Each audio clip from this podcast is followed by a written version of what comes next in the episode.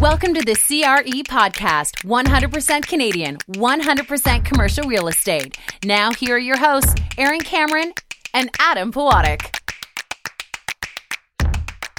Welcome to the Commercial Real Estate Podcast powered by First National. I am Adam Powadiuk with Aaron Cameron at the second day of the Toronto Real Estate Forum. Uh, this is part of our speaker video series. We want to thank our sponsors, Dow Vukovic, ML Emporio Properties, and Turner and Townsend.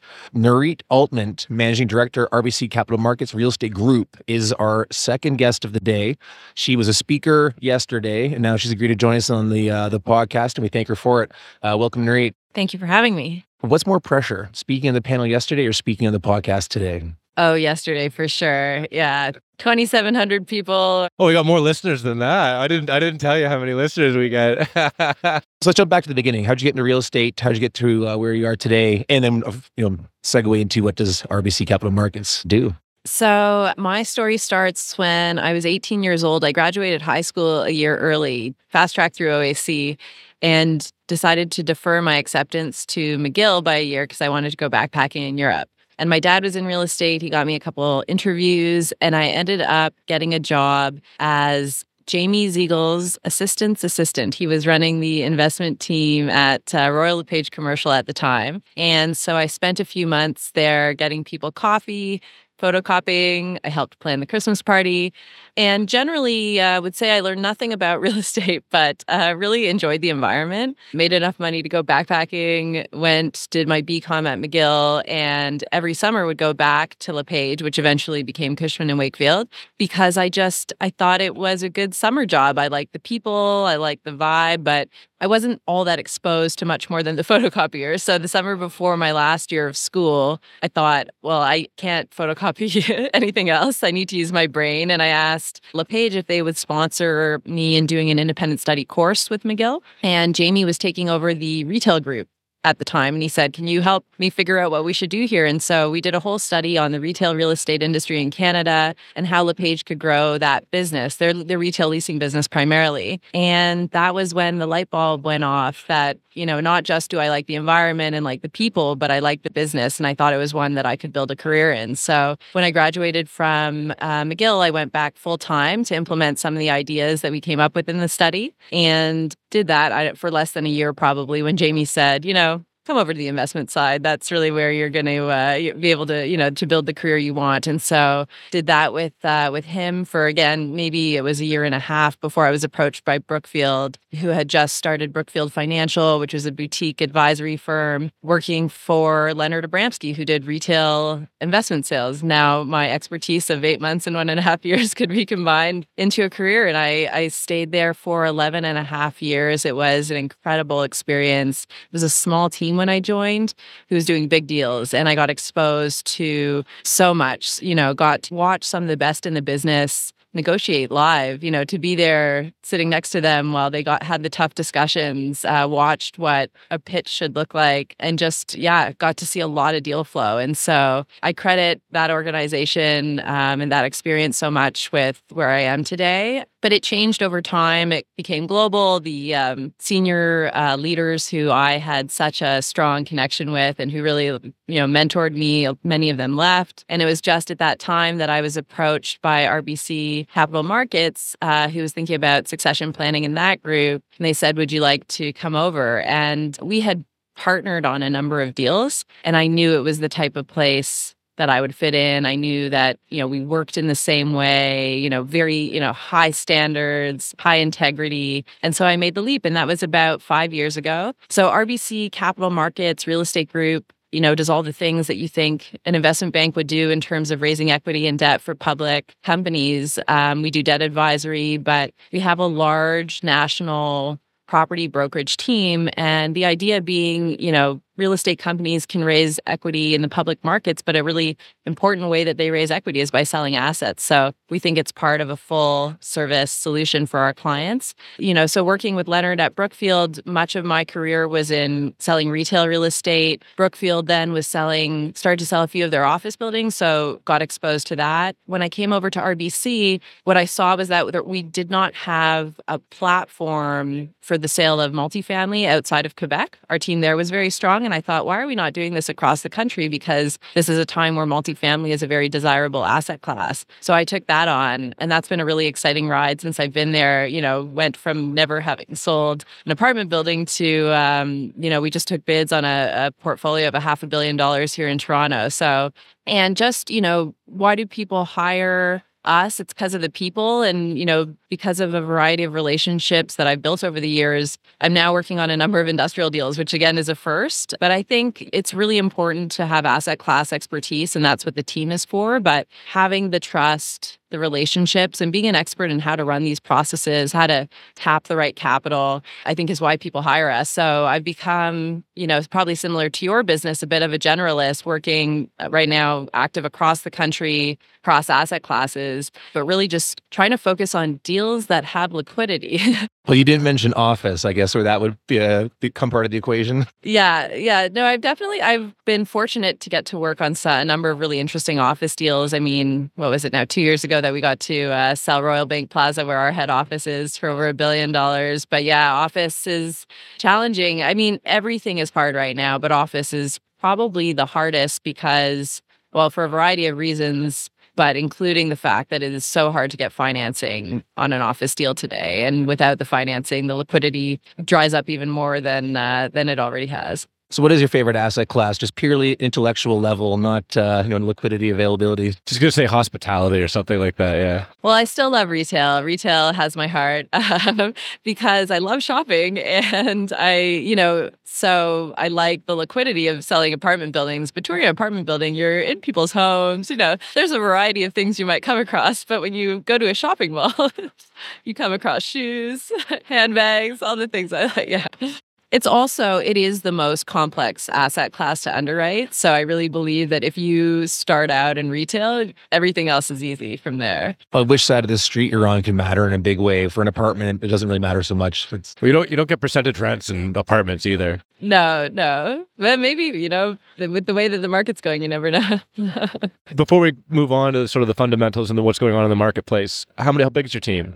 Oh, we are about 30 across the country, but that's our capital markets team, our debt advisory, and our brokerage team. I think brokerage alone would be about 18. Okay. And you guys are active across the country? We're active across the country. We have offices in Toronto, Montreal, and Calgary. And really, we cover the whole country coast to coast from those offices. And so, how do you spend your time? Are you looking for new clients or just working with existing clients? Like, what's the vast majority of your, your time frame? I would say it's a little bit of both interestingly, so I would say RBC Capital Markets, our focus is really our institutional clients, you know, people who are in the business of investing in real estate and who are regular sellers of real estate as well.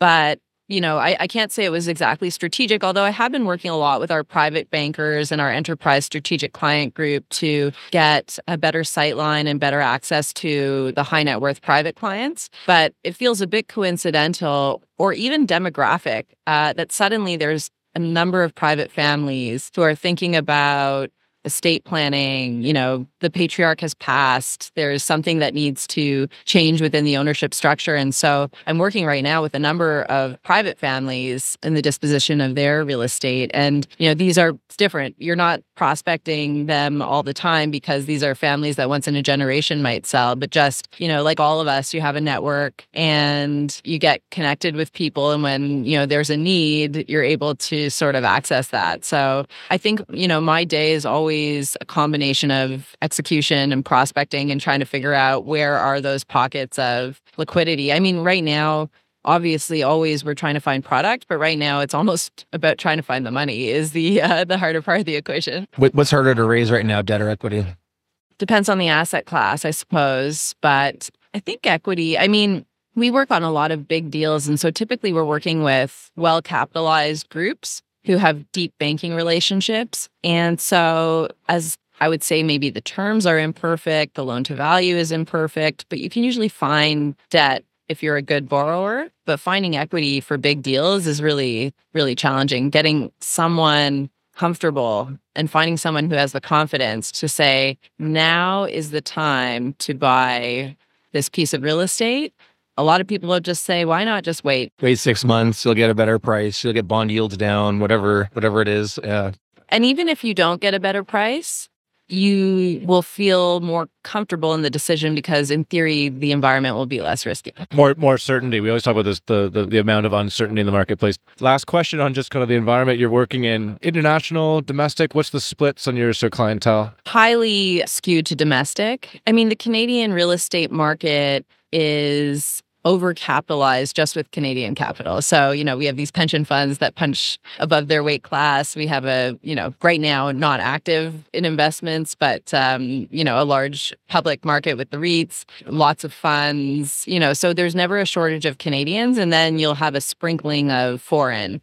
People love to hear that there's a foreign group who's you know not your usual buyer and i think there's a view that they'll pay more. We'll thank Akelius for that. I mean a, a, great great company great organization but there was a period there six or seven years ago where they were just coming in and buying everything at cap rates let's call it 50 basis points less than the domestic capital was willing to pay and so it uh well do you remember Anbang Anbang, yeah. Again, a, a, you know, a, a, Chinese group that was pay, willing to pay cap rates that no one else was, and so there's always that hope that you find that needle in the haystack. But nine times out of ten, we're dealing with domestics. At, at a more micro level, I uh, was about an hour outside of Toronto and saw a billboard up by a realtor, and it's his arms spread out, going, "I have Toronto buyers." You know, same for them, the mythical Toronto buyer who will pay two x market just because they got to live in fill in the blank small town. It's the dream. So let's go to the fundamentals of the marketplace right now. It's um, you know, sitting here at the Toronto Real Estate Forum near the end of the year. How's 2023 been for you?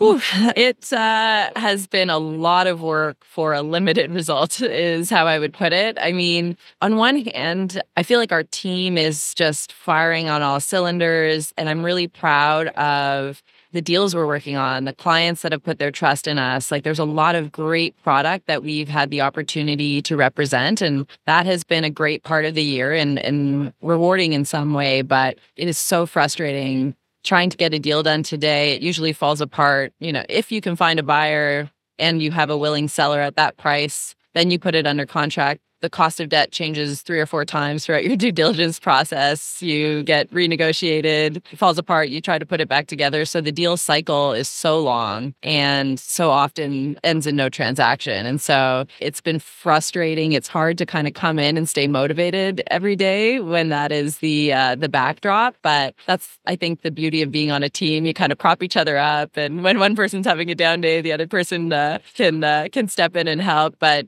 I feel, you know, optimistic. I, I it, the work is not for nothing. I feel optimistic that, you know, we are heading into a period of time where transaction activity will pick up, I think. And all this work we're doing maybe makes for a great 2024 pipeline. How often have you been getting potential clients or clients come in and say, Hey, I'm thinking about selling? And you go, Okay, great. Here's what we would recommend the selling price be. And they go, Okay, never mind then.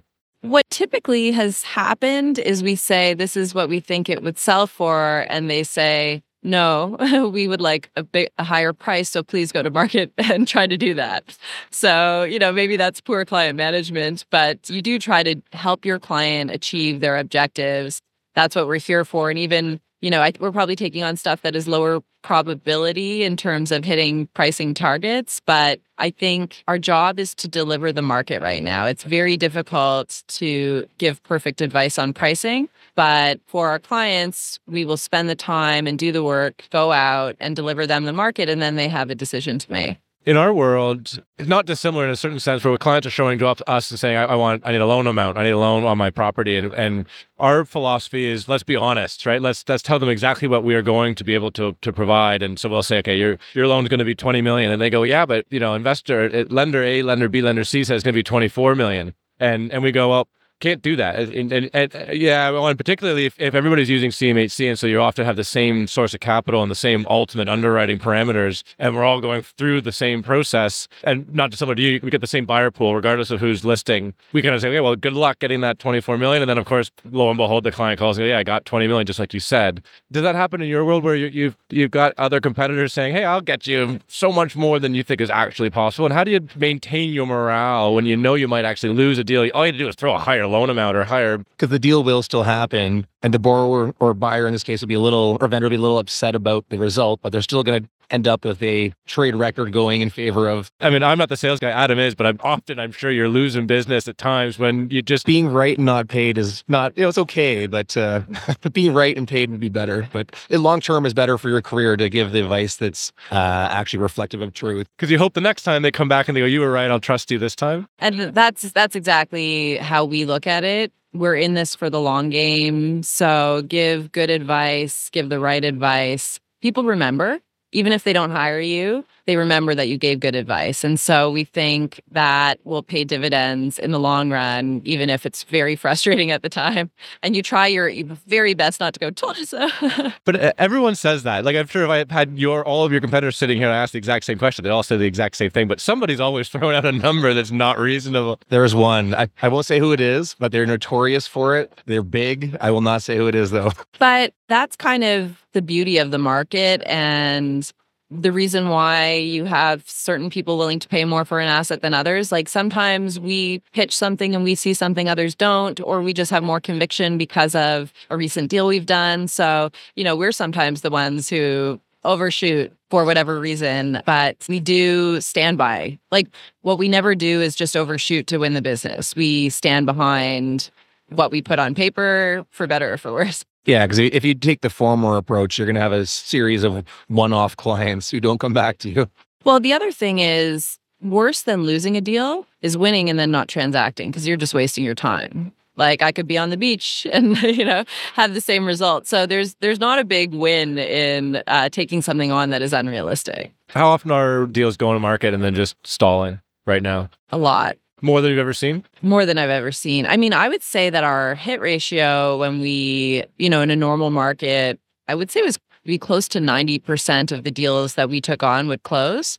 Today, it feels more like fifty. Will they come back? These are deals that will come back in 2025 or the, the promised land comes. I hope so. I mean, I was, um, we were in the market with a great retail asset in Vancouver. We just couldn't get to the pricing. And I just had a call from a, a client in our enterprise strategic client group who was in Asia. We sent her with the package. She's come back with the buyer. We might be able to get something done that, you know, so that we launched in January. And here we sit, you know, tomorrow's December. And finally, we might be able to kind of revive this thing. So I think that that is my hope is that that's what next year brings is a lot of revival of work that we put in. We're hearing a lot of whispers of a lot of off market stuff going on, partly because those that are selling for good reasons don't want the reputational risk that they're selling and there might be a, a, a, distressed sale going on. So there's, I think, legitimate off market sales. And I think there are some distress situations occurring where there's they're trying to sort of reposition their, their structure or recapitalize to save themselves from whatever challenges they found themselves in.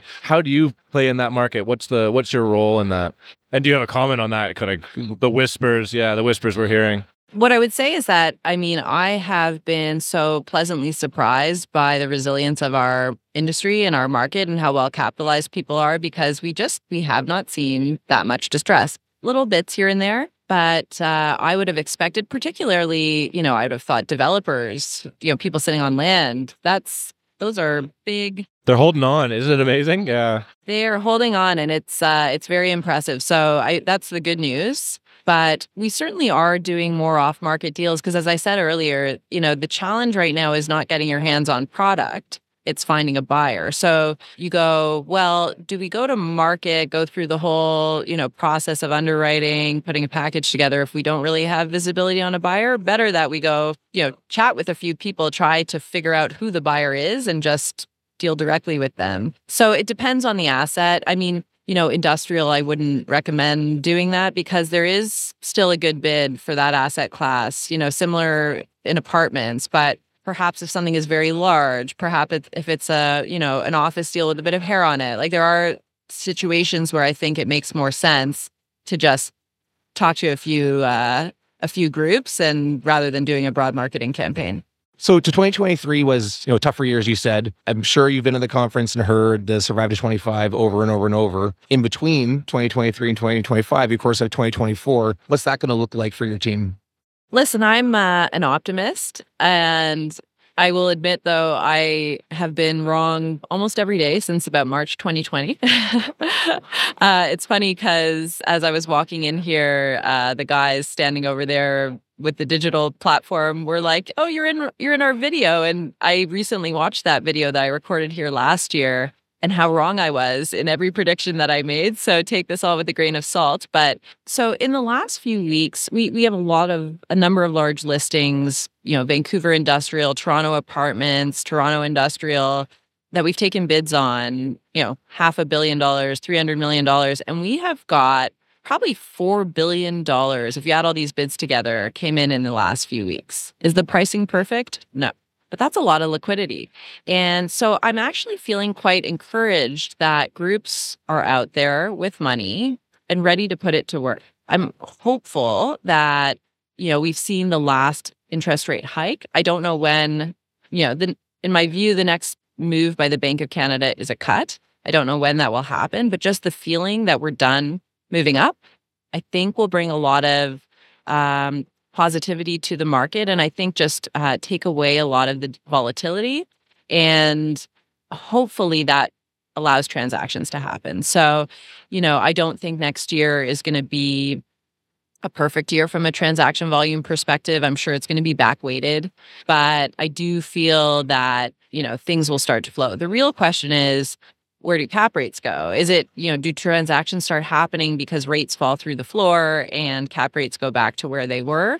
I don't think so, but I think that stability, you know, people being able to take a view, have conviction will bring buyers and sellers together. I'm a little worried because I agree with you, but you're telling me your track record is not great. It's not great. but you know what? Better to be an optimist. I still take the optimistic position. Classic sales, of course. Yeah.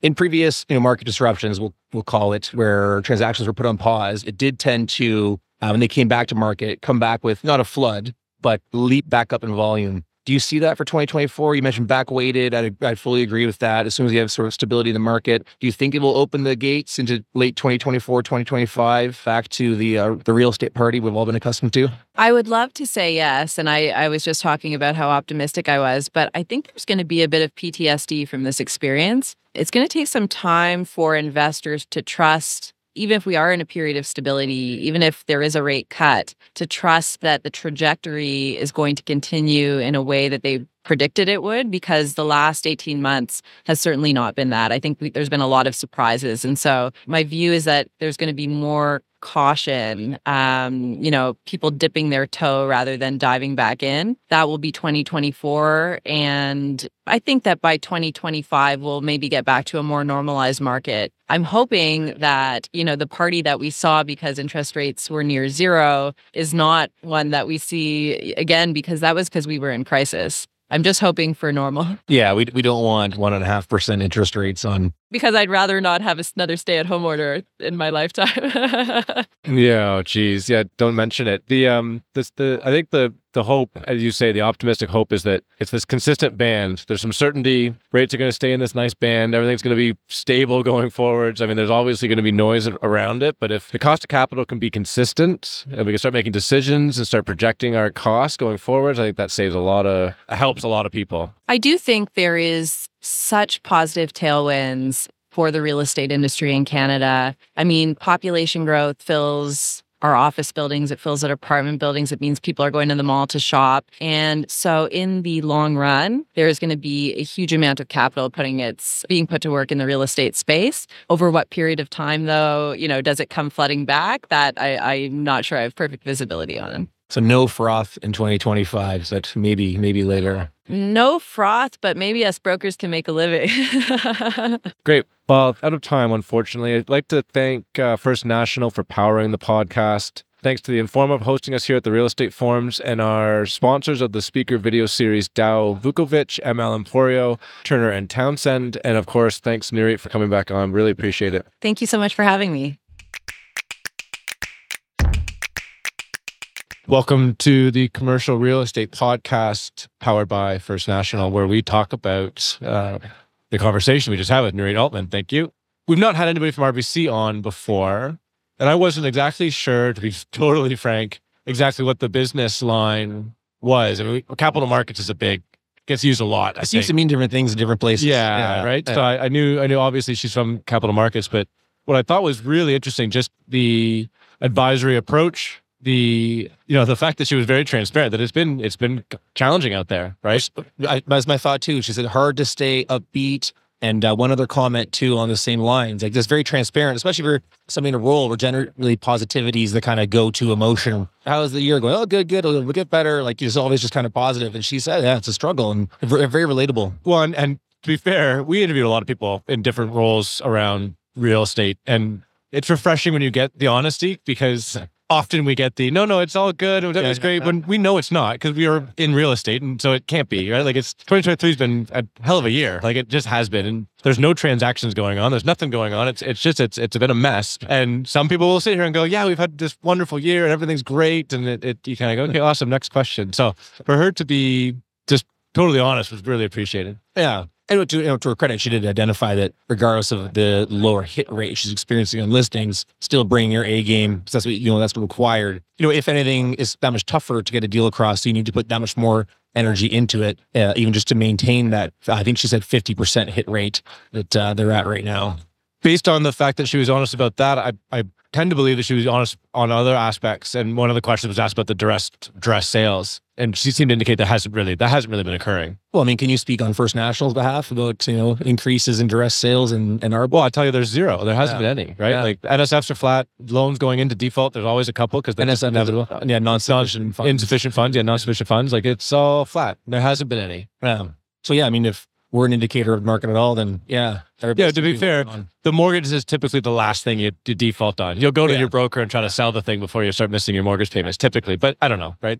Nevertheless, and we may not see somebody in distress. It might be somebody who was forced to sell but got out clean just with an equity hit, but we never saw an impact on the mortgage. Yeah, she seemed to say, think that or indicate that that's not not transpiring, which is a, a good sign. Good, you know, we're here at the Toronto Real Estate Forum, the end of end of day two, and cautious optimism. I think would be the summary, right? Multiple economists talking about rates going down in 2024. This survived to 2025, but it, it, you know, it wasn't the carnage is coming, you know, just wait for it type of vibe. It was very much uh, we're all holding on, we're all hunkering down, pens are down for the most part. Some optimistic, uh, you know, uh, perspectives, but just kind of a slow, patient, wait it out, and we'll all be good. which is amazing if you think about it. And that, like, the idea of a soft landing has been talked about for a while, and many people are not believers in that. And I'm not, I'm not saying that you know we're through it yet, but if this does kind of, this is the low point where we are now, and 2024 is a bit of a rebuilding year, and 2025 we're back into the next cycle. I mean, by all accounts, that is a relatively soft landing. There's only been a couple of companies we can point at that you know have gone under during this this downturn, or at least at least companies companies of note. It's not been carnage.